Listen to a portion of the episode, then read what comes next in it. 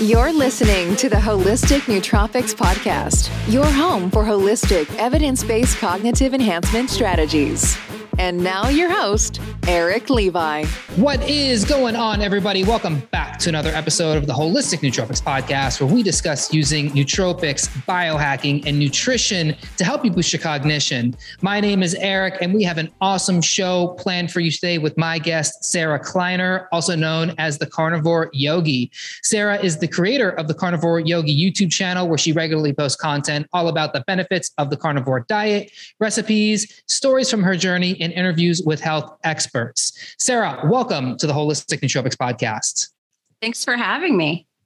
Yeah, this is going to be so much fun. I'm so excited to talk to you. I love your channel. I love the message you're putting out there. I love what you're doing, and uh, and I think we're going to have a great convo. This is going to be fun. Cool. Thank you. I'm excited. Yeah. Before we jump into that podcast, just want to give a quick shout out to all the new listeners and viewers of the Holistic Nootropics channel. If you are new here, if you're giving a little sample, a little tasty taste, you're dipping your toes in for the first time, be sure to subscribe to the channel. And if you're watching this on YouTube, hit that little bell icon so you can get notified every single time a new video or podcast drops. If you are listening to this on the audio version, head on over to Apple Podcasts and leave the podcast a five star review if you do enjoy what you're listening to. And if you don't enjoy what you're listening to, do that anyways. Give a five star review because, you know, it's good to give. It's good to be compassionate. It's good to put good stuff out in the universe. It'll make you feel better.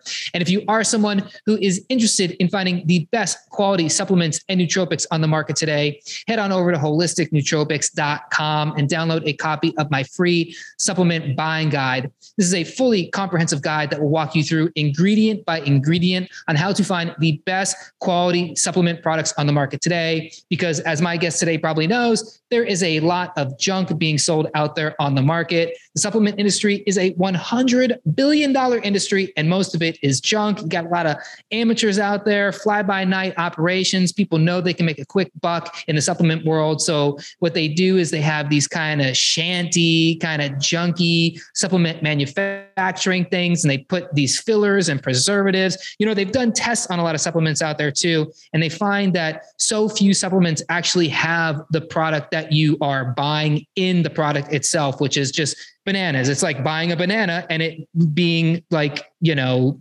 I don't know, uh, a grapefruit or something, you know? So uh, the supplement industry is a wild west industry. So what I've done is I put together a free guide for you to find the best quality products and the ingredients in these products to specifically look out for to make sure you buy the best stuff out there. Because you buy the best supplements, you boost your health, you boost your life, you boost your brain. So with that, let's jump into the podcast today with Sarah. Sarah, like I said at the outset, I am so excited to talk to you because you have such an interesting YouTube channel. You have such an interesting, like, whole brand. And I, I'm so fascinated by people who are doing these interesting things on the internet, you know, who are basically bringing in these alternative perspectives that kind of blow people's minds a little bit, you know, like, oh my God, a yogi who's a carnivore? Like, you can't even wrap your head around what that even means. So, I would love to have you talk a little bit about, you know, what is your personal health journey? What brought you to yoga? What brought you to carnivore? And what brought you to the point of wanting to share all this with the world? Yeah. Well, what really brought me to yoga was my daughter. Um, and she will be 15 in December. So it's been a long time that I kind of got into yoga. Um, she what had a severe regression at the year eight of one when she first turned one, um, lost all of her speech language, eye contact, just like snap of a finger, just gone. Like one day she's talking, the next day she's not. And that was kind of my red pill moment, I guess, that I was just like, wait a second. Like I did everything everyone told me to do. And now I'm in this situation with my kid. And now I have to help her because she can't talk. She's got all these issues and she got an autism diagnosis, of course. And, you know, in the midst of all of that, of me trying to go through a health journey for her and then make changes for the whole family, because there's she's our only child right now. Um, I discovered yoga because it was very stressful. Like I was dealing with like the grief of, you know, thinking I'm going to have a child and have them be a certain way. And then now having a child that is completely different and has a ton of challenges. I had to quit my job and it was really stressful um, to basically be, I never had planned on being a stay at home mom, but I left corporate America, the desk job, everything to be with her because I was like, she needs me. And so that's when I took my first yoga class because I almost had a nervous breakdown. We were also flying all over the country, seeing different doctors. Like I'm a hmm. seeker. Mm. That's kind of, if you watch my channel, you'll see I try to interview a ton of people, get perspectives. I'm always like trying to learn more. And so she was a catalyst that was like, there, I, I can't trust allopathic medicine anymore. I can't trust like the guidelines. I can't trust what we're being told because this happened to my child.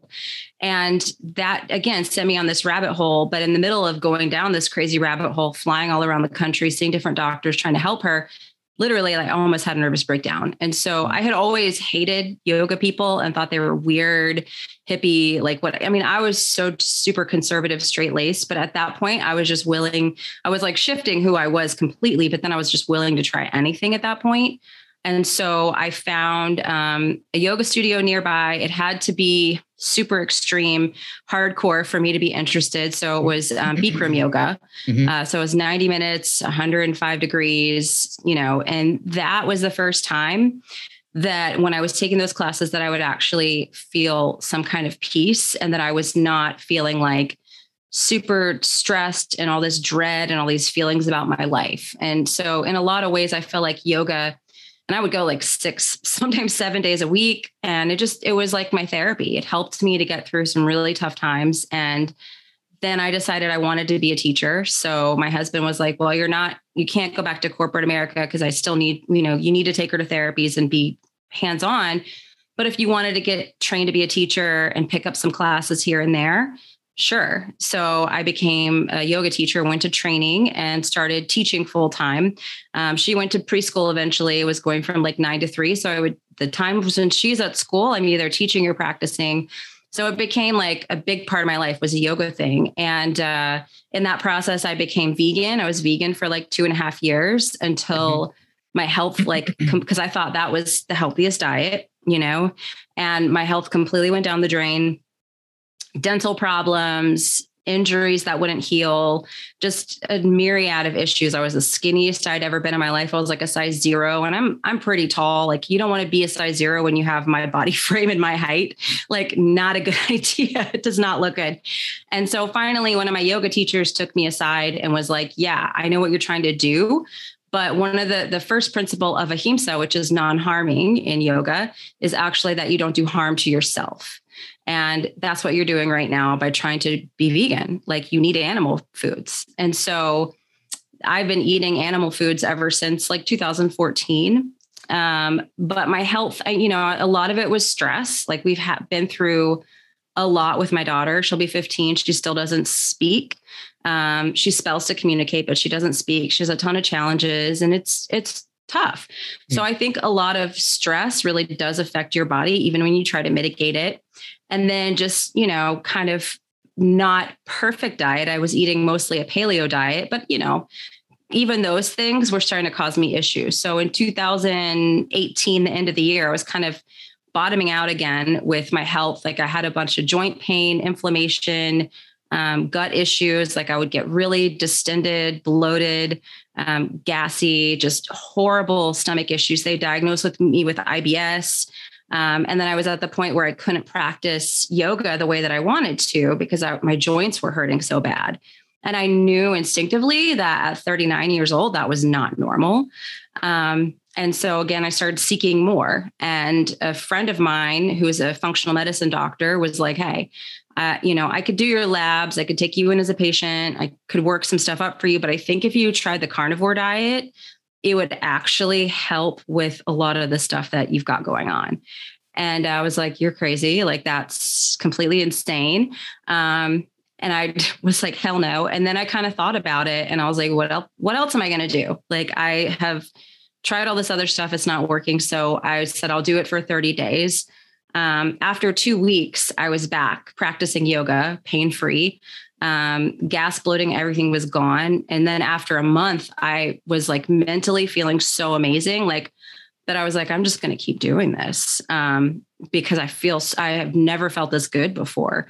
And that did it for total of two years completely strict no cheating no nothing and then the last year i've kind of played around a little bit with um, seasonal eating adding in you know more ancestral foods and i, I kind of go back and forth between strict carnivore more so in the winter and then when it's spring summer when there's more things out in season i kind of am more open to experiment with those things but i still definitely believe um, that diet helped me tremendously with just a myriad of health issues. And uh, so that's what kind of made me want to share with everyone because I'm like, you know, number one, how many people have health issues that they could overcome if they try this? And number two, how many people are like stuck, you know, in this yoga dogma, like you have to be vegan, vegetarian in order to do yoga, be spiritual, any of that stuff. And that's total BS. Like you can do both. You can eat meat and you can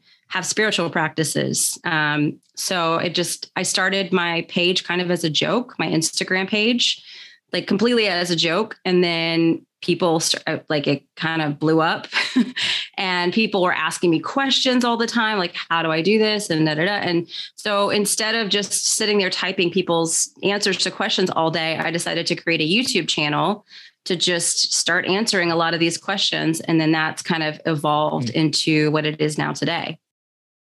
Wow. Yeah. And it's like you said, you know, when you think about how many people are dealing with that same, with these same problems, like as I've been in my own kind of holistic health journey and, you know, kind of gone down this road of, you know, podcasts and YouTube channels and you put yourself out there in Facebook groups, you start to realize just the sheer amount of people that are suffering with oh, yeah. I mean, gut issues are the biggest by far. And then those turn into like autoimmune disorders and chronic fatigue and joint pain and all of these things. And you're like, this is, I mean, this is endemic. This is crazy. It's like uh, the amount of people that are, you know, it's like I look at people differently now.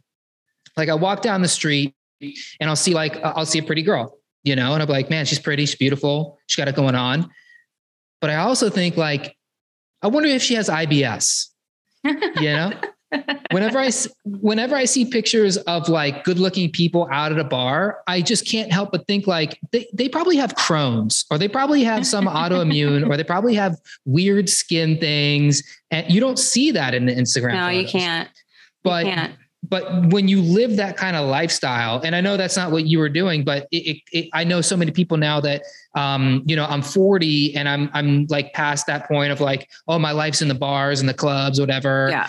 And you now you can see the aftermath of that kind of reckless lifestyle and now all those people are like, oh my God, I got to go to this doctor. I've got this joint pain. I got to go see this endocrinologist. They're just going from doctor to doctor to doctor. And then they have the nerve to make fun of you. you know, yeah, they have the nerve yeah. to like make fun of you and your weird diet. Like, you know, if you're the person like I bring my own food everywhere. I don't eat out, you know. I yeah. ask the I'm I'm I'm my grandma. I'm the person who asks the guy at the wedding like, "Hey, could you not put so much MSG in the thing? Hey, could you cook it with butter and not oil, you yeah. know?" But you realize it's like those little things make the difference between Huge. waking up feeling good and waking up in pain, brain fog, you know, needing five coffees just to get out the door in the morning. Yeah, it does. I mean, and the thing is, like, you can get away with a lot of stuff in your 20s, but once you get into your mid 30s, I'm I'll be 43 in June. Like, once you start getting in your 40s, late 30s, like the shit hits the fan, honestly. And it's happening younger and younger and younger now. Like, mm-hmm. I have people coming to me in their 20s now with stuff that people in their 40s are usually complaining about. Like it's it's happening quicker and it's happening to younger people. Um, and it's like people don't realize that you have to start at a certain point kind of training for aging. That's that's how i look at it. It's like you're going to spend the majority of your life if you're blessed enough if you're lucky enough in middle age or older. And how painful do you want that to be? If you treat your body like crap in your 20s and 30s you know, you're going to pay for it in your 40s, 50s, and beyond. Um, and you will have a miserable existence if you get the blessing of living that long. If you don't get some sort of mitochondrial illness like cancer from mm-hmm. breaking your body down and it takes you out early. So that's what I don't think a lot of people people just kind of have this like Superman mentality when they're younger, and uh, it's yeah, it's it's really catching up to people now. Yeah, and and now that you know, I'm a new father. My kid is three months old, and oh, I just congratulations. Think, thank you. I think about this all the time, like like the amount of just dog shit that we put in babies right now. Oh God! I yeah. mean, if you it's need terrible. formula, if you need formula, I challenge you to go to a grocery store and look for formula mm-hmm. and not want to take every single bottle of formula and just throw it across the freaking store when you start looking at the ingredients that are in these things, it's like soy, it's canola oils, vegetable oils, food color, like all this crap. You're like, no, yeah. I don't want this shit in my baby. My yeah. ba- like my baby's my baby's pure. He's got this pure, you know, digestive tract. Like everything I do now is going to build on to like when he's one, and then when he's two, when he's and then it's like you start the kid off, and then all the freaking bottles are plastic oh, and yeah. you don't want to feed your kid cold. So you mm-hmm. want to heat it up. So you put dog shit formula into a plastic bottle, you heat, heat, it, up, up, and now you're sucking down dog shit formula with hot plastic, BPA. And even if it's BPA, it's like, well, there's a whole suite of other plastic crap that goes right into the thing, right into the formula. And then, you know, okay, fine, you don't want to feed your kid that stuff. Well, then the mom's going to breastfeed. Well, a lot of moms now have a hard time breastfeeding because they've been so um, polluted with all of these chemicals. You know, they a lot of moms have a hard time making milk. The stress robs the milk from the baby. Um, and then if you do, or if you are able to produce the milk, what is the mom's diet like? you know right. at that point like the mom's diet has to be so dialed in to make sure mm-hmm. the kid gets the right nutrients so it's like like you said, we're seeing this in kids. We're seeing this in 20 year olds. Well, yeah, when you look at the stuff that the kids have to eat out there, and then, okay, then they start eating solid foods. They make it to three, four, five years old. Look at the freaking baby food that's out there. Look at the yeah, Gerbers. Look at all that crap. It's like, what are we doing with kids? And then, yeah. you know, the, I, I've been thinking so much about this. So I'm sorry for the rant, but like, it's like then what do you do? Well the parents are so stressed like you said you know it's like if you're going to work a corporate job then you got to take your kid to daycare. And the daycare people they don't give a shit about your kid. They're like well now is- they're like with the kids at daycare they're like making them wear masks and putting hand sanitizer on them. And it's like why are you trying to destroy my kids' social skills and their microbiome? You know, and their microbiome. It's, it's insane. Like, do not ever allow a child to use hand sanitizer. It's like the worst thing you could possibly allow. It's it's crazy. So, and yeah, and then you think about school. I'm like, no, you got to homeschool because kids yeah. are being brainwashed with all it's just, yeah the, we could talk about this all day because they're being brainwashed yeah. and then they go to the cafeteria and their brain is being i mean just washed oh, out yeah. completely with oh, whatever the food is that they put in there and then serve, hey yeah the kid's the kid's metabolism is going crazy because he's just been eating sugar, you know, all day. So it's like, okay, well, you got to get a snack. Well, thank God there's vending machines with all kinds of, you know, snacks available. For God forbid, we're not going to let the kid have sugar or all of these, right. you know, toxic things. So um, to bring it back to what you were saying, it's like, of course we see all of these issues. Of course we see type 2 diabetes in yeah. 15 year olds. Yeah, we're seeing you know? PCOS in young girls that haven't even gotten their cycle yet. I'm like, how is it an eight year old got PCOS? Like, wow. how is that even a thing? It's it's literally happening now, and it is a direct result, I believe. I mean, there's so many things. Like even when you go back to talk about babies, look at diapers. Look at the ingredients in the oh diapers. Oh look at the ingredients in the wipes. Look at the ointments you're putting on your baby's skin that's endocrine disruptors yeah. that we start it, it disrupting their endocrine system from the time that they're born. And most people like i said with the, when this happened with my daughter that she regressed lost her speech everything was gone that's when i was like holy shit, I've been poisoning my kid. I listened to everyone that said, this is safe, this is safe, this is fine, this is fine and they were full of it. It was wrong. And, you know, it's, once that you go through that kind of experience, you just don't see the world the same ever mm-hmm. again. And people can call, I mean, you know, I've been called a witch, a her, you know, heretic, whatever. Yeah. I don't give a shit because this yeah. is my life and it's my story. It's what happened to me. I know tons of other people, same situation, same exact thing happened. And so when is it when are people going to wake up and actually be willing to listen to people like me? When are they going to do that? And take the freaking wool out of their ears, you know, and get their head out of the sand and stop just trusting blindly all these regulations and all these oh this is a safe um you know what no it's not. You can't trust that anymore Absolutely. Yeah. And the yoga component is so interesting to me because I, you know, I was, I, I don't have a similar story, but I, you know, I was, uh, I got really into yoga uh, some years ago. And then I also went vegan, like eh, for like a year and a half, almost two years. And I was like, not just strict vegan. I was like annoying vegan. Oh, I was too. like blaming Soaking, everybody for sprouting. Yeah. yeah. And I mean, I used to live like right next to um, this, uh, this, uh, 24 two 24 hour like fruit and vegetable markets in Astoria, Queens, New York.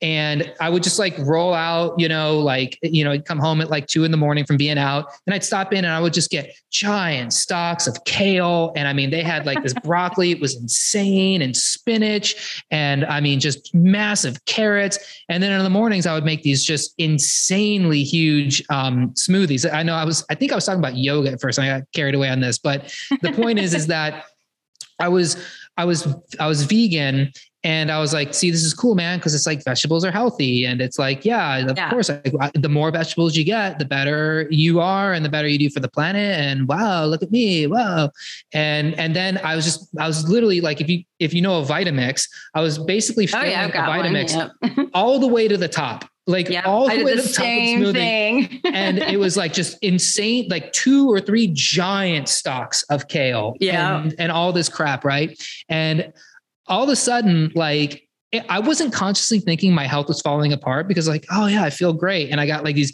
bags under my eyes and yep. my skin is just yep. like cracking, like painfully cracking. Mm-hmm. Um, and the worst was I would start, I was going to the gym and I was working out and I would do dips and uh, this thing would happen where I would do dips and then like my chest would just pop. And then it started happening in yoga class where I'd just be in yoga yep. and it was just like pop. And it was so loud, like you could hear it across the room. But I was like, no, nah, I never even thought like, oh, it's it's the diet, you know?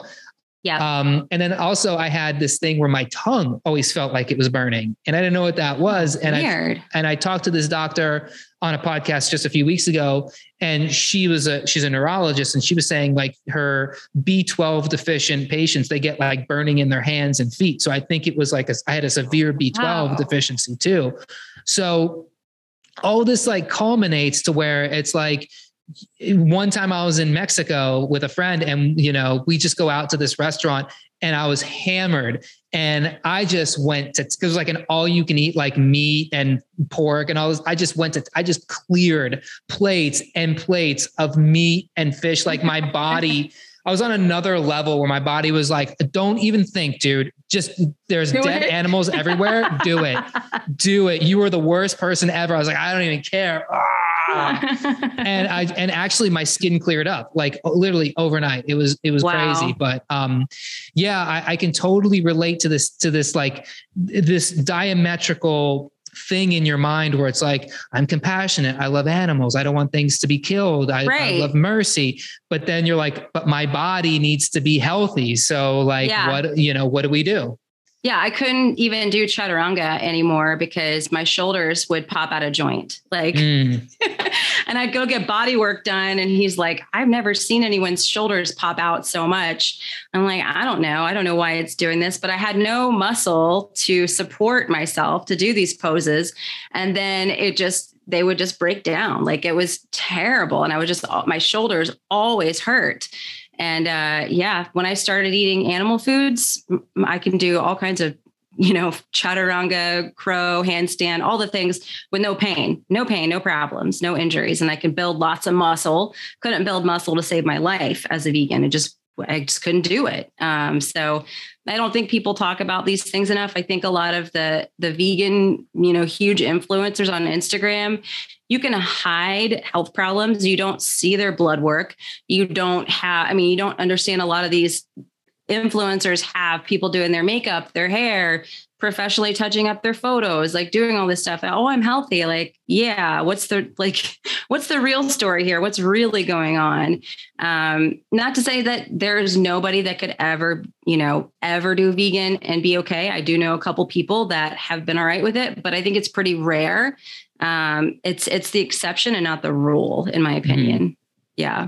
Well, there's definitely um, there's a, I had an interview with I interviewed this guy. He runs the DNA company. His name's Kashif Khan, and they do um they do like these kind of fully comprehensive like DNA analysis. And he was talking about there's um there's some genes that you have that they actually have a specific coding for B vitamins. And mm, of course, yeah. like B vitamins are rich in meat. And some people, they just, they, they have, um, they have more of a need for animal products than others. They have more of a need for like natural bioavailable B vitamins. So these people who don't have that, that need for it, I think can get away with yeah. with a plant based diet, you know. Yeah. Um, but most of us like need, you know, we need like the riboflavin, we need the B twelve, we need the B six, we need all that yeah. all that stuff that comes with um, and not to mention the the bioavailable protein with all the amino acids and all that stuff.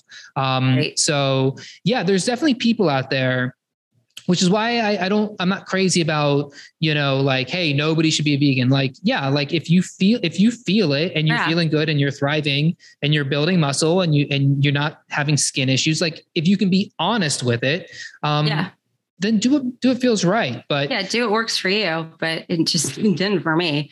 Yeah. I'm, you know i'm at the point now where i'm like i don't prescribe a diet and, or say everyone should do a specific diet I don't believe that at all because we all live at different latitudes. We all have different haplotypes. We all, you know, it's not so simple as just everyone do this diet. Like we're all very different. And the, again, the genetics definitely come into play. Where you live comes into play. Someone in Costa Rica should not be eating the same diet as somebody who lives in Canada. Just yeah. plain and simple. There's there's a lot of science behind that. And so when somebody is like, everybody needs to do this diet, I'm like, not really. Like it's not that black and white. People want that black and white thinking. They're attracted to it because it gives them certainty, but mm-hmm. it just is not, it's not a thing in my opinion. Food is the most like personal thing I think that we have, you know, where it's like people are very defensive about yeah. their diet. And at the end of the day, it's like, why would I listen to somebody tell me what I should eat when I don't even like that stuff? You know, like it, it, uh, I've had some, you know, I have a, a friend who's, she's very, um, she's a little more kind of on like the, I don't even know how to say it, like not like the hippy dippy side, but very like she, you know, the way you feel and that sort of thing. Right. And she actually makes a great point where she says like, you know, um, animals have this thing where they just kind of know what to eat. Like an animal doesn't like right. look at what it's supposed to eat and go, well, that's not my, that's not on my diet. That's not vegan appropriate. That's not carnivore appropriate. That's not paleo appropriate. That that's not key. That's going to spike my blood sugar. I don't need, they're right. like, I eat rabbits. So I'm going to eat that rabbit. I eat yeah. gazelles. I'm going to eat that gazelle. I eat, you know, plants. I'm going to eat that plant. And they also go up to these things and they, they sniff it and they know like, that's good or that's not good.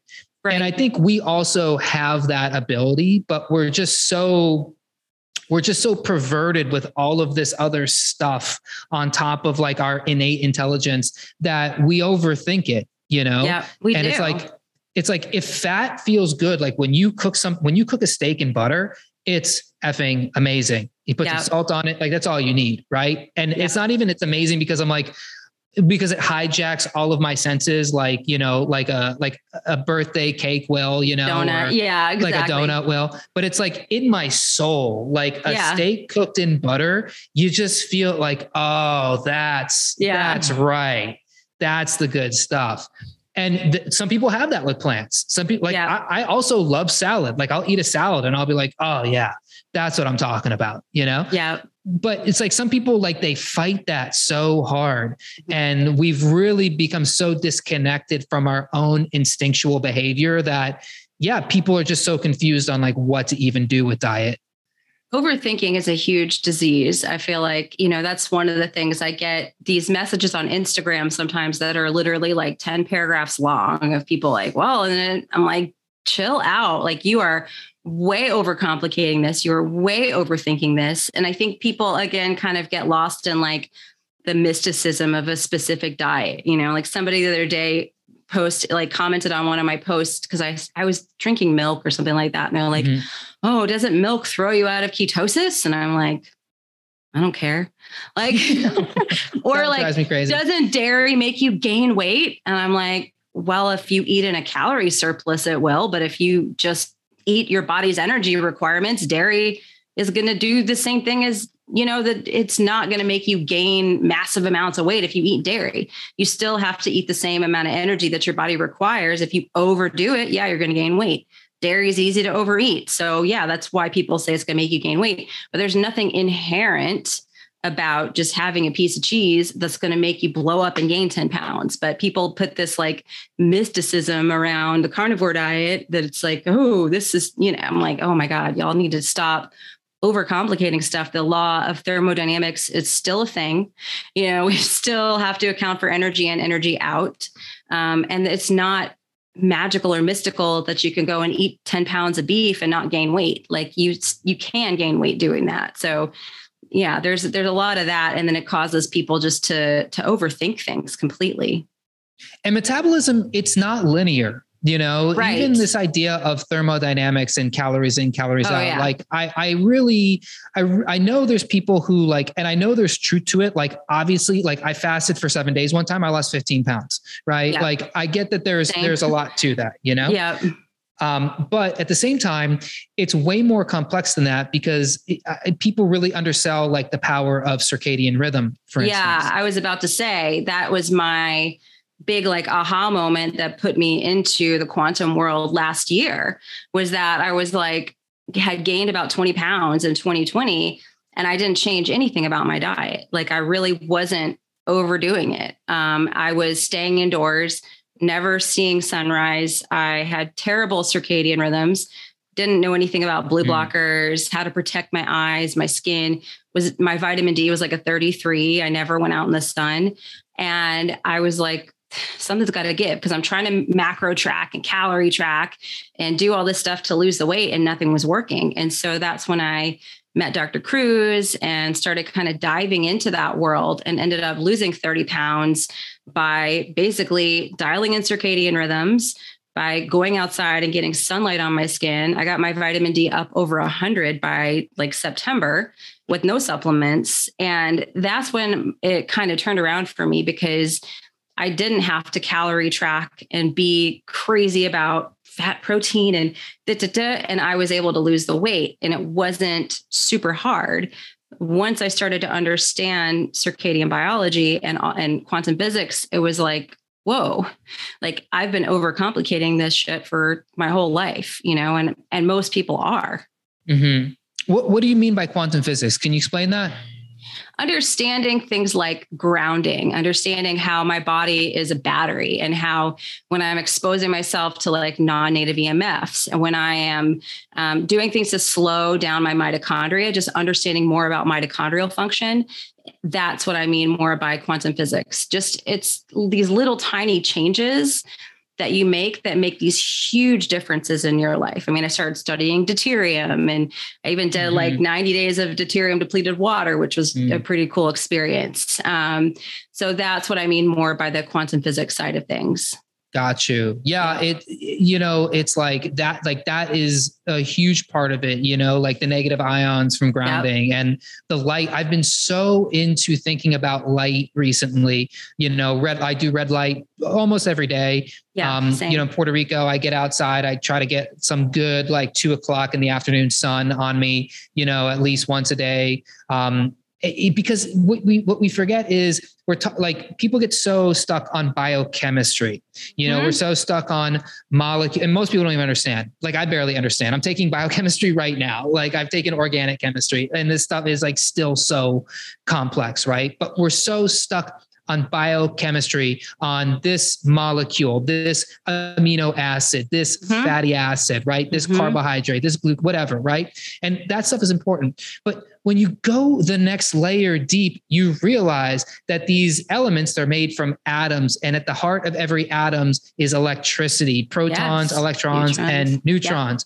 Yep. And mm-hmm. all of those things only work based on electricity. And yep. you know, the biggest form of electricity is light. So yep. what is your light situation? And then knowing that you have diurnal patterns in your body that hey in the morning cortisol goes up and then it goes down and then it eventually you, you start converting serotonin into melatonin and then you go to sleep like this is how crazy right like ancestral health this is how we were programmed for 2 million years and in 100 years we just threw it all out the window right so then you start to think like, well, then the diurnal pattern is a real thing. Electricity is a real thing. Well, now we have to start talking about metabolism because all of this is going to affect how your cells actually utilize fat, how they burn fat, you know? Mm-hmm. And then, so like when people do this thing where they go, I'm tracking my macros, you know, and they're like, how many carbs did I have? How much mm-hmm. fat did I have? It's like, well, what time did you eat all that at? Right. Because, because if you eat at night, that's when your body temperature is at a place, your blood pressure is at a place that you can't process that food as well as you can as if you just eat it in the morning. Like I have the hardest freaking time convincing people to eat breakfast. And if you want to fast, skip dinner that's how you do it. Because mm-hmm. if, if you're trying to lose weight, stop skipping breakfast, stop drinking black coffee and skipping breakfast, especially women. You are just ruining your body. Like by doing that, you are really screwing up your hormones, especially women. I get mostly women in their 40s, 50s that come to me that are in perimenopause and they are just the most hardest time losing weight, hardest time with weight loss resistance. And I'm like, let's talk about how you're eating. Oh, I'm drinking black coffee and doing a HIIT workout at, you know, six in the morning under blue lights in a gym. I'm like, holy, are you kidding me? No, stop, right. stop, stop, stop. Sleep until sunrise if you can. Go outside for sunrise. Have a nice big fat protein breakfast in the morning. Let's get your leptin turned around. Like, stop eating after sunset. Do not eat a bite after sunset. Cut it off earlier if you can. Like, flipping those things around and then not having to track every single little bite that goes into your mouth that's going to make a huge difference. But it's like they kind of don't believe it. They don't mm-hmm. i don't think they want to believe it because they've been so brainwashed by like this whole intermittent fasting keto thing that they're like no if i eat breakfast i'm going to be hungry all day. I'll eat more blah blah blah blah blah. I'm like you might for a couple weeks while your body is adjusting but i guarantee you it, once you adjust to it you're actually going to start losing weight. But it's it's hard to convince people of that. It really is. Yeah, because we've been so programmed to think like breakfast food is sugary, carbohydratey. Oh, yeah. It's like you walk around, it's like I have to have a bagel, mm-hmm. you know, I mm-hmm. have to have a, a, donut, or like, yeah, you you get the people who are just hardcore intermittent fasters, you know, you know, uh, keto coffee people. Oh god, the bulletproof um, coffee. I'm like, please don't do that. Please stop drinking coffee. coffee. Like I quit drinking coffee a year ago, and it's been huge for me, like absolutely huge as far as my recovery rates. My HRV has doubled. Like interesting. So many things have improved for me. And I'm actually a fast metabolizer. I had my genes um, run by Dr. Anthony Jay. He actually does genetic um, counseling for special forces. Like he's he's genius. And it was just an amazing, like eye-opening session. And I'm like, I'm a slow metabolizer. He's like, no, you're fast metabolizer caffeine doesn't stay in your system for very long. I'm like, well, shit, it still affects me, you know? Yeah. But yeah, so there's still a cortisol effect that happens if you're just drinking that coffee first thing in the morning, you're not eating, you're not seeing sunrise, like you're setting yourself up for disaster.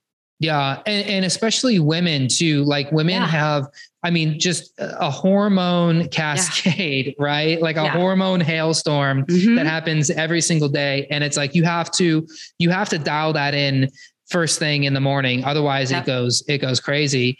And you know, the the first thing to go is the thyroid, right? Yep. And when the thyroid right. goes, it's like, yeah, you you're just of course, like so many women have this chronic fatigue issue. They feel yep. just like run down, worn out, and like the, the slightest bit of stress just sends you off the rails. You can't sleep at night. Um, and I, I think women men need this because men men have testosterone issues too, right? Men are a whole other story, but women. Yeah.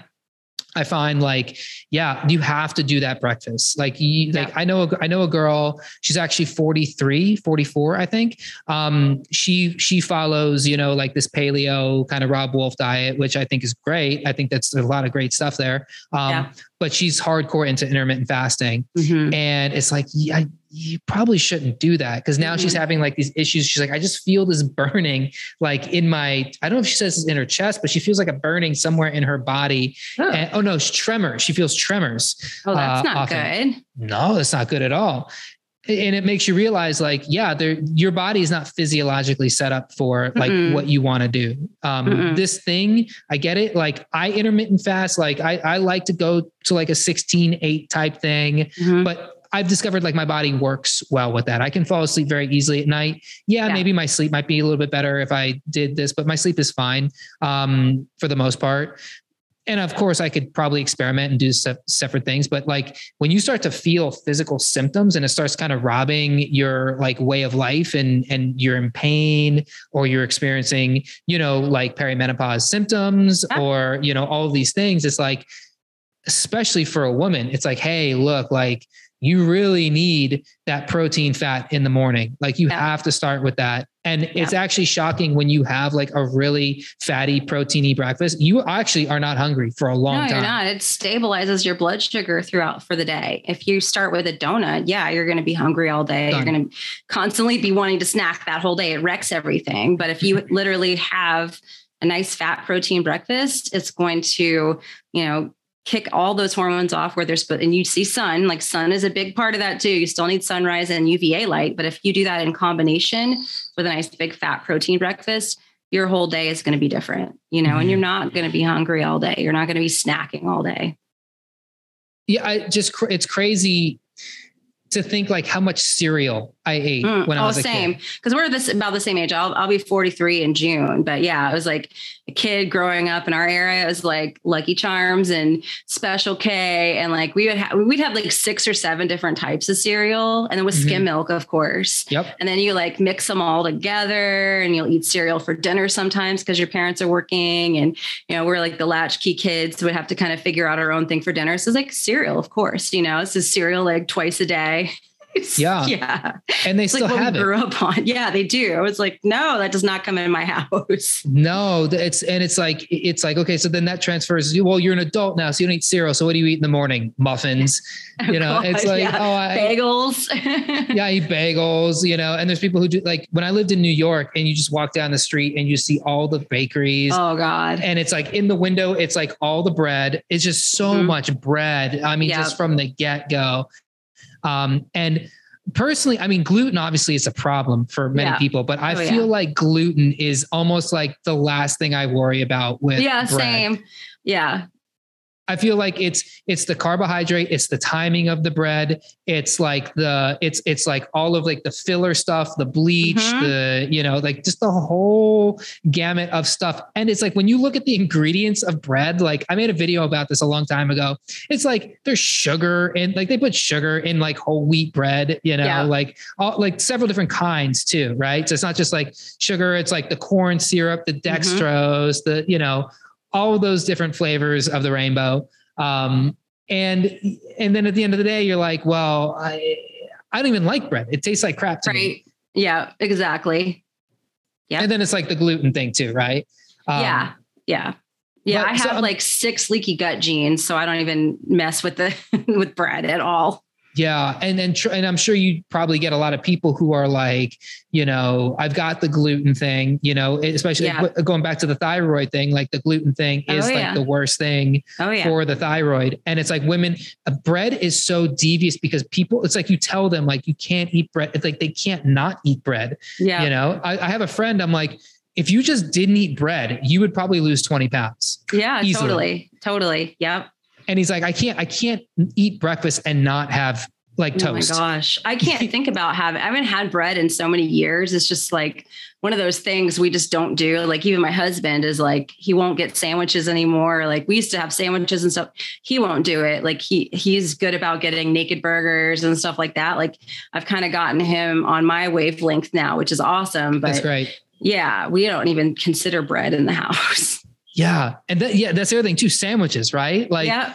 I love like when these vegan doctors come out and they're like, see, here's a study about people who eat cheeseburgers and you know, this and that. It's like you realize the cheeseburger is two parts bread, one part Right. meat, right? Like Right. you real and one part cheese, but it's Yeah. it's more bread than it is meat. Right. Yeah. So like what are we talking about here? And then are we putting mayonnaise that has like seed oils and all Right. kinds of other sauces that have seed oils on them also? And what's the meat cooked in? Again, seed oils. Like it's Yeah. not the it's not the beef at all that's that's causing these issues. It's all the other crap. Yeah, that's the interesting thing about burgers too. Burgers and um, like any meat that's cooked is like they never take into account what is the meat cooked in. Yeah. you go to Oh, any yeah. restaurant, most restaurants out there, it's cooked in some kind of vegetable oil. oil. Yep. Exactly. Yep. And yeah, I, that- like we eat at home for pretty much everything. Like you're saying, like you br- just bring your food. That's what I do. My sisters are used to like if we're going out to dinner somewhere, I usually either bring my own or I eat before we go, and I just get a water with lemon or something to sip on. And I've even started. I'm so psycho about water now. I've even started bringing my own water. so yeah, because I'm like, oh, Yeah. oh, now I've like learned about water and EZ water in the body, and I'm like, oh, my water has to be structured, spring water, Quinton minerals, like it's like psychotic, but but I just feel better that way. yeah, but you know, like the thing is, is you don't have to rely on the pharmaceutical industrial complex to make you feel better. Exactly. I haven't You don't have taken any. I, I was like on SSRIs at the age of 14. I was on SSRIs, Ritalin, started taking trazodone for sleep when I was like 18. I was on like five or six different medications up until like my mid 30s. And it's been almost seven years that I've not taken a single thing for anxiety, depression, sleep. You know, I don't take medications. And that is literally because of my lifestyle. And I know that. I know it's what I eat, what I put in my body, how I treat myself. I don't need those things. My sisters, I love them both to death, but they are both on medications for depression and anxiety. You know, I, I'm my, going back to my genes again. Yeah, I have several genes that are like, he, Dr. Jay was like, Yeah, you have the anxiety gene. I'm like, Oh, okay. That explains a lot. I didn't know there was a gene for that. I Yeah, thought it was called a- being Jewish. Um, no. Well, my husband, but uh, There you go. I'm not. I'm, I'm not, clearly not Jewish, but Clearly not Jewish. married into a Jewish family, so I can Smart I can girl. vou- I, I can vouch for that uh, anxiety thing. But yeah, there's there's definitely genes for that. I thought it was. I thought I had an alcoholism gene because I'm such an addict. Like I get addicted to things so easily. And he's like, no, no, no. That's an actually you don't have alcoholism gene. You have an anxiety gene, which makes you prone to addiction because you're prone to self medication. I'm like, oh, that Ah, makes sense. Yeah, yeah. yeah. So interesting. Yeah, Yeah. It's like these, these, when you start diving into the, that's again, why like individualizing your own diet and you can't Yep. listen to people you don't know on Yep. the internet because it's like, exactly. run your genes. Where are you at? Like, what do you, Right. what should you be playing to, you know, play to that and you'll Yeah. probably, you'll probably be better. I mean, you know, going back to like this thing of like, yeah, you feel a little crazy because you have to bring your food with you, or like, you know, you have to eat before you go out with people to a restaurant. Like, um, I have a family member who's like that. Like, she had serious Crohn's disease, and like for a, uh, like she went down to like ninety pounds, you Oh, know, as like a sixty year old woman, and like very scary, right? Yeah. and she luckily found like a like a holistic nutritionist who actually got her going on um a hardcore like kind of carnivore-ish diet Yeah. and basically rehabbed herself back but now she is like the person she's like she can't she can't mess with pizza she can't mess with Mhm. like going out you know she and it's like it's literally the difference between like a crohn's disaster and like being able to function yeah. for another 24 hours. And it's like, yeah, people can say whatever they want, but you know what? You're not, you're not going into bankruptcy because you owe your insurance, you're getting charged for a gallbladder removal surgery. And then the subsequent medication you have to take for that and the complications that come with that. You're not on the SSRIs. And until until people, the mainstream will never talk about it because they're all funded by the pharmaceutical companies. Right. But, you know, people like you who are out there saying these things um, and really being brave and putting it out there, like the, I, I'm a strong believer that the more people that start to think like that, like front load your health costs because the yeah. back load is really, really bad. Um, mm-hmm. Um, but if you front load the health costs, you'll you'll have more money, you'll have more health, you'll just be happier and better yeah. off.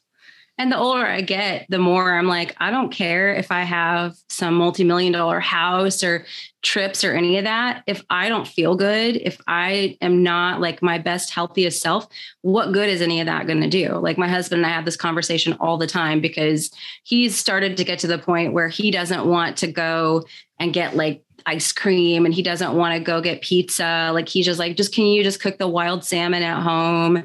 Can you just, you know, cook something at home for us? I'm like, sure.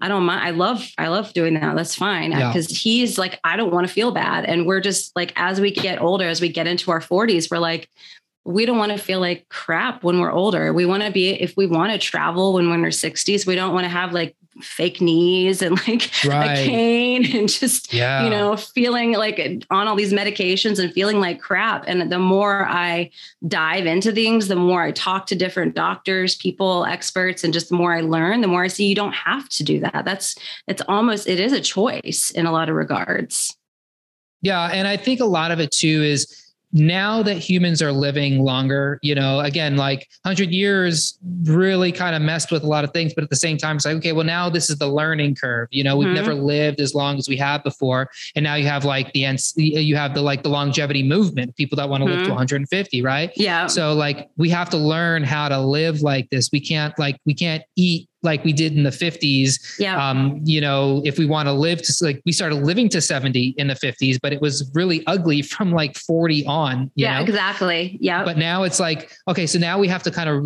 reshape like how okay, so if we want to live to 80, but not like be falling apart at 40 well what do we do well yeah right. you got to be you got to do all these new crazy things and mm-hmm. in 30 years they won't seem like crazy but like no you you have to go get your you, you have to go out and get sun you have to yeah. you have to cook your own food you have to demand that if you yeah. go to a restaurant they cook your meat in butter and not vegetable oil if you want to like not get these crazy like i like you know ibs and type yeah. 2 diabetes and all these things Exactly. Yeah. My husband still thinks I'm a little bit insane, but he start he's like, okay, well, you're you're aging really well. Like he sees how a lot of other people in my family look starting at this age and even younger. And he's like, okay, if you need to go like cold plunge on the deck in your bikini in like 30 degree weather, fine, do it. If you because I'll like literally stand outside soaking wet after I've been in a cold plunge, like just in a bathing suit on the deck. And he's like, you're going to die of hypothermia. I'm like, no, I'm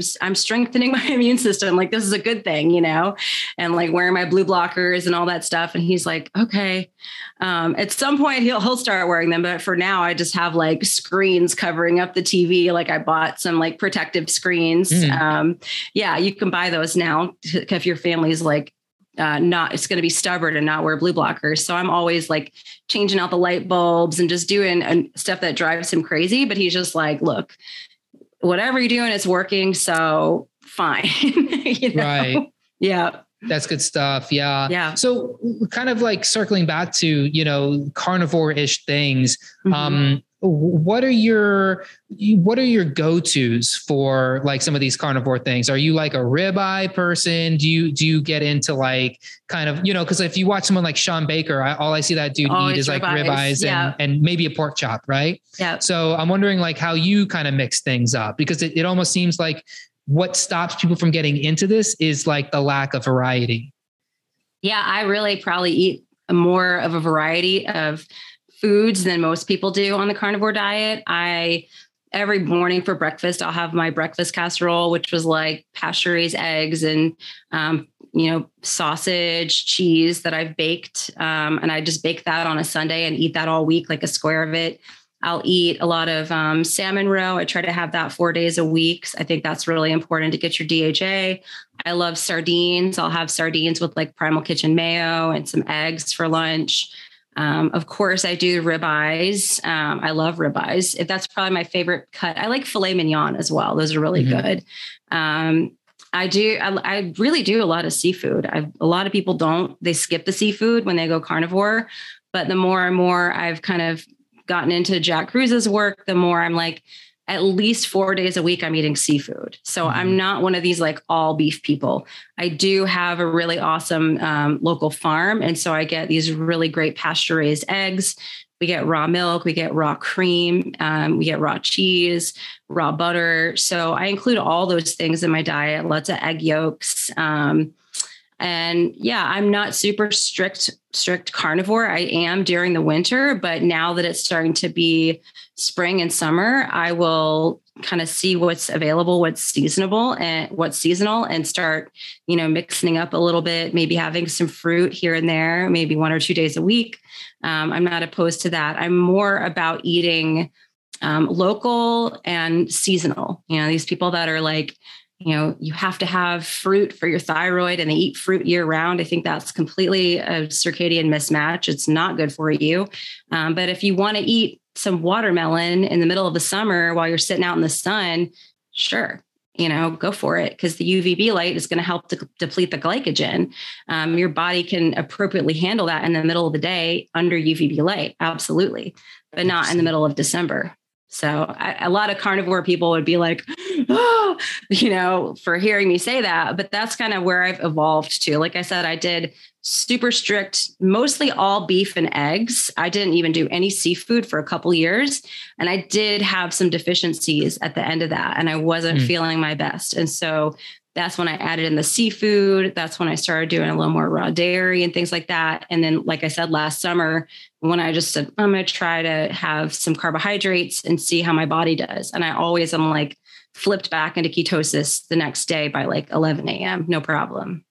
Got you. And what were your deficiencies? Um, my omega 3 6 ratio was ridiculous. Like I had like no omega 3s at all. Wow. Um, which some people are like, what, no big deal. But I actually, after talking with um, Dr. Twyman, who's a like a quantum cardiologist, he's like, that's actually a big indicator it's of pretty big deal yeah it's yeah. it's not good for you like my sixes were off the charts and my threes were like minimal um, and i think a lot of carnivores if they tested that they would probably be in a similar situation so that's why mm-hmm. i do make the seafood a priority for myself mm-hmm. um, i was i had issues with my creatinine and my blood urea nitrogen was really high and i think that's because i was eating just way too much protein and not enough fat Mm-hmm. Um, and I also still was having some gut issues. So I had to kind of dial in my digestion a bit better with a few, like adding in HCl, adding in some digestive enzymes. That helped quite a bit um, mm-hmm. to bring those numbers down. And then just adding in more butter. Um, beef fat, beef suet, and taking the protein. You know, some carnivores will eat like 200 grams of protein per day. I probably eat closer to like 90, um, mm-hmm. which people, oh, that's low. I'm like, that's not low. it's, not, not low. at all. But no. that's more where I stick to is like probably around 90 grams of protein per day. So I don't really eat like if you go search carnivore diet, like on Instagram and you look at the plates of food, mine, I'm different than that now. I used to be like that, but then I was like, not optimal kidney function, not optimal um, uh, omega three to six, just some some things that on paper looked bad. I felt fine, but it was like on paper, this is kind of a warning sign that things could go out of whack in the future. Mm, yeah, yeah, no, it's it's it's interesting to like make that observation because at the end of the day, like the carnivore diet, it's still a fairly new concept, and mm-hmm. you know, I do see like a lot of people in like diet should not become religion you know? Right. it should become oh, yeah. it should become like your just what you do right? And you mm-hmm. should treat it like you do anything else where you go hey i'm going to do it. It's an experiment mm-hmm. and then see where it goes. And yeah be honest with your with your blood work. Like yeah whoever says omega 3s are not important is uh is not like on board with what real health is. Right. like what are you talking about? Yeah. you know? Um so yeah it's like not letting it become religion and being flexible. Like just thinking about watermelon on a hot summer day, like, yeah. Doesn't that sound amazing? yeah. It's amazing. I just finally yeah. found like here in Puerto Rico, like, uh, like a watermelon that was grown locally and Nice. like with seeds and everything. It was, oh my God, haven't had a watermelon that good in so long. Right. Yeah, I didn't And- even have watermelon last summer, but I definitely plan on this summer because we have them seasonally here in Georgia. So Yeah. I'll be having some peaches. I'll have watermelon. I'll have yeah, we've got some great peaches here too. So Yeah, of it. I'm- course. I'm, doing it this year. How can you be in Georgia and not eat freaking peaches? exactly, exactly. And fruit is like the, the funniest thing to me because I always have like, I, I hate when I hear people demonize fruit. I'm like, Oh are you out of your gosh. effing mind? They're like, it's like candy. No, it's not like candy at all. What are you effing talking about? It's completely different. It's, Right. it's I don't know. Does candy have fiber? Does candy have all of these other vitamins and minerals that are like perfectly compounded by nature to Right. work synergistically together in your body to produce, you know, minerals and, you know, Yeah. to, to help all of your digest. Like there's so many benefits to fruit. It's like you're, you're effing out of your mind. These, some of these keto people, it's It's like, crazy. it's like, look, like you, you can just stop it. You can stop trying to impress me. I don't care. Okay. Yeah. Like I, I'm on board with what you're saying. Like I'm on board with ketosis. I'm on board Yeah. with fat and protein and low. I'm on board. But then you just take it to that next level Yeah. where you start talking bad about fruit and I go, you lost me.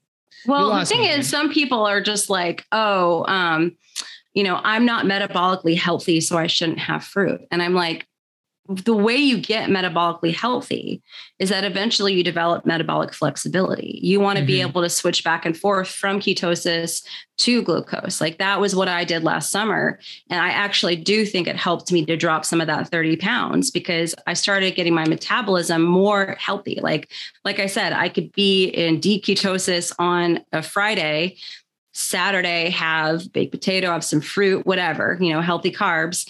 Sunday morning, test my ketones by 11 a.m. They're over a 1.0 again. Like I'm back in it real quickly. So I can go from deep ketosis to not to back in it. And like that, I think is more of an ideal way that our metabolism should operate rather than always in ketosis. You know, I Mhm. think that some people that are just always in ketosis end up not necessarily having the same issues as somebody who is like diabetic, like only glucose, but it's just like their body is only good at that one thing. And I think having that variability actually is good for your body. I think it is good for your metabolism, for your gut, all of those things. And I think that that's where a lot of the keto people miss the boat, honestly. Yeah. And um, I've had this conversation. This dude, uh, Ben Azadi, who uh, does Oh yeah, I know uh, Ben. Yeah, pod, uh, Keto Camp. He's super cool. yeah. And he t- like, yeah, I was like, yeah, kind his of, book Click Keto Flex is his yeah, book. Yeah, He, he's yeah. all about keto um, flexibility and metabolic Mhm. flexibility. And I was like really trying to, you know, like just like pull the propaganda out of him. Like, come on, man. And he's like, no, he's like, I believe in like, you got to go back and forth. Like you can't just be in ketosis all the time. And I, I've been saying that forever. Like I, from the moment I heard about ketosis, I also like was like, well, let's see the counterpoints of this.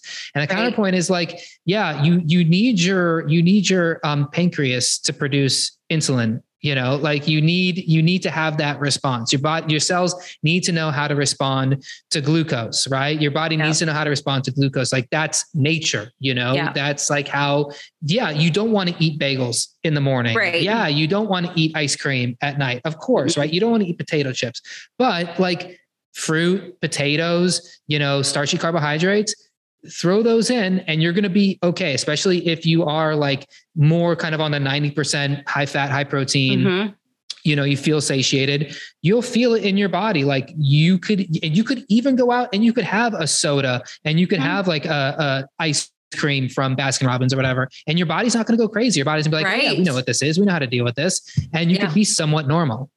Yeah, this this year, like I said, this year has been the year that I've kind of strayed away from the strict carnivore diet dogma mentality. Like at, at Christmas this year, I was just like, you know what? I'm going to eat whatever I want today.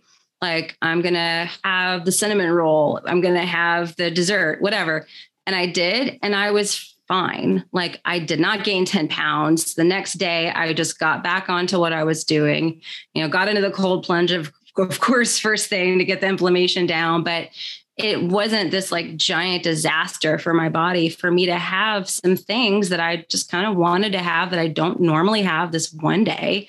it wasn't a big deal and it didn't send me off into a three or four month binge like a lot of people say it right. I, it just it wasn't that way for me um, it, it's taken me a very long time i think mentally to get to that place where i'm not in this all or nothing mentality where it's like oh if i have this one day i have to have it every day um, so there's definitely some mental work that's happened with that but on a physical level my body recovered just fine it wasn't some huge disaster where i felt like crap for a full week it was like yeah do a cold plunge, maybe get a little extra movement, drink a little extra water, have a steak with butter, cool, you know, and we're fine. So I think people catastrophize, they fear.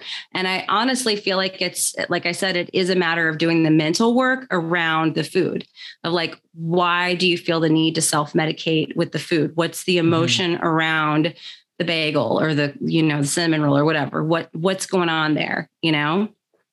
Absolutely. Yeah. Yeah. Uh, I, I, I feel like I have to be a defender of fruit. That's how I feel. you got to be a defender of fruit and potatoes. Like that's just that's just personal to me. Um, I actually am very happy that you mentioned um, HCl and um, digestive enzymes because uh, you know, I think that can really help somebody who is like is transitioning into eating more animal products oh, because yeah, the fact is, is most people's digestion, like, of course, if you have a whole lifetime of eating terribly and then you start developing these digestive disorders and, you know, acid reflux, um, mm-hmm. GERD, uh, H. pylori, like these things are real and they're so prevalent with like, if you don't have an actual gut diagnosis, but you feel like crap, there's a good chance like GERD is following there in some way. So yeah. um, I just think that people just naturally need that help. And then it could help you really start to digest better these animal proteins and then mm-hmm. and, and animal fats as well. And then it can make the whole transition easier. And then not to mention you get more of the actual nutrition from the food. Yeah, it's it was huge for me, and I wish that I had started supplementing earlier. Um, and I know so many people that start carnivore that they haven't been eating a ton of meat, and it's like yeah, you're not going to be able to digest that. You're not going to have enough stomach acid. You're not going to extract the nutrients. You're not going to get the full benefits of the diet because your digestive system is broken. And after we hit the age of 35, we naturally make less stomach acid. We naturally have less enzymatic function.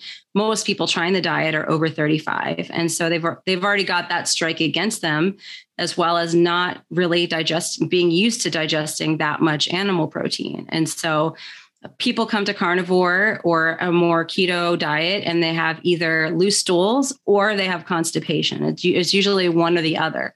And I'm like, both of those usually can be pretty easily handled if you just add some HCl before your meals and take some enzymes with the meals. Like I see so many people that are like, oh, that's so much better. I'm like, yeah, just I know we all want to kind of not take supplements and do this whole all natural ancestral thing, but on the same token, to get there, sometimes you need some support to allow your body to adjust. Yeah, for sure. So, just kind of winding down here, um, the podcast. I'm curious. I always have to ask people this because it's a nootropics channel. Yeah. Um, are there any supplements um, and or nootropics um, and or biohacking products that you particularly um, are using right now, or, or that you like, or you recommend for people you work with? Um, I always like just going back to the digestive support, the healthy gut products are my favorite.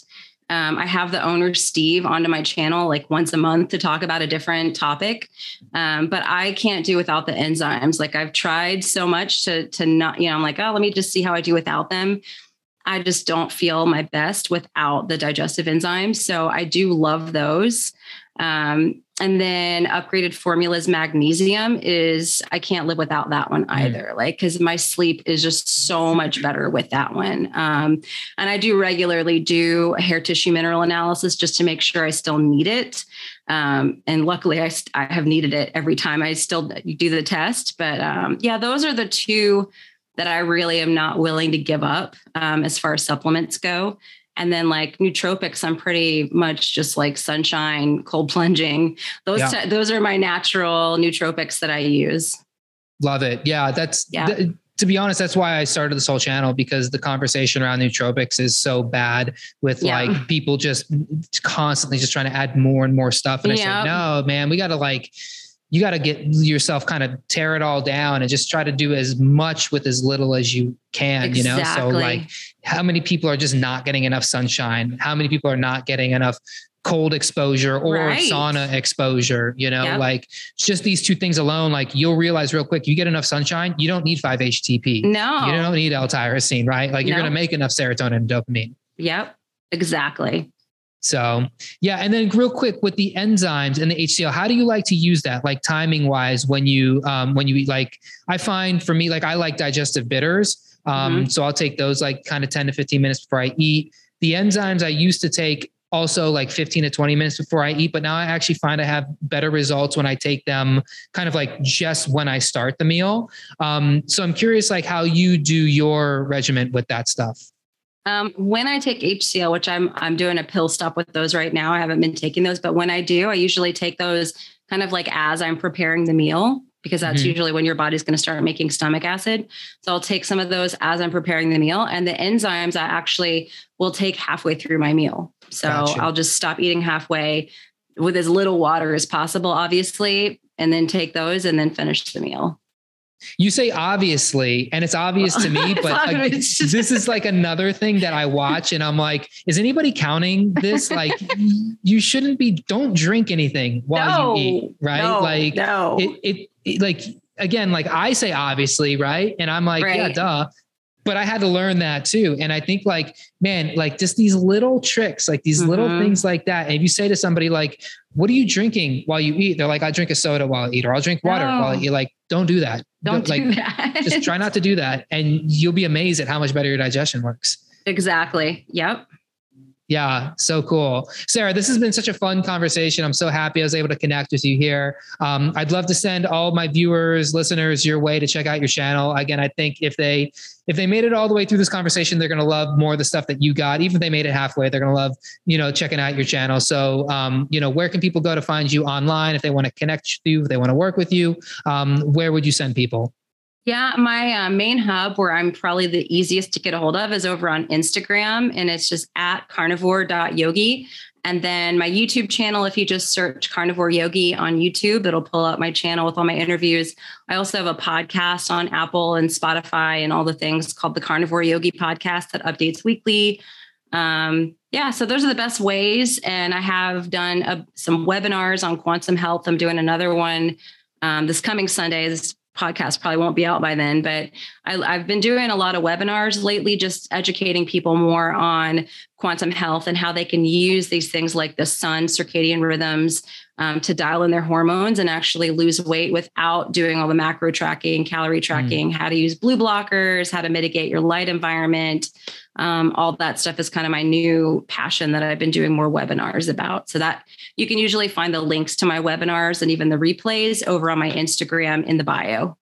Love it. I'm going to make sure to, to uh, link with all that stuff as I send out the show notes and in the description of the podcast and make awesome. sure people connect with you. So, um, Sarah, like I said, this was a blast. Thank you so much for joining me today. I hope everybody enjoyed what they heard. Make sure, listener view, you go check Sarah out on Instagram and over on YouTube and check out her podcast as well. And for all things holistic nootropics, head on over to holisticnootropics.com. Until next time, peace. Thanks for listening. For more brain boosting info, in depth articles, and show notes, check out holisticnootropics.com.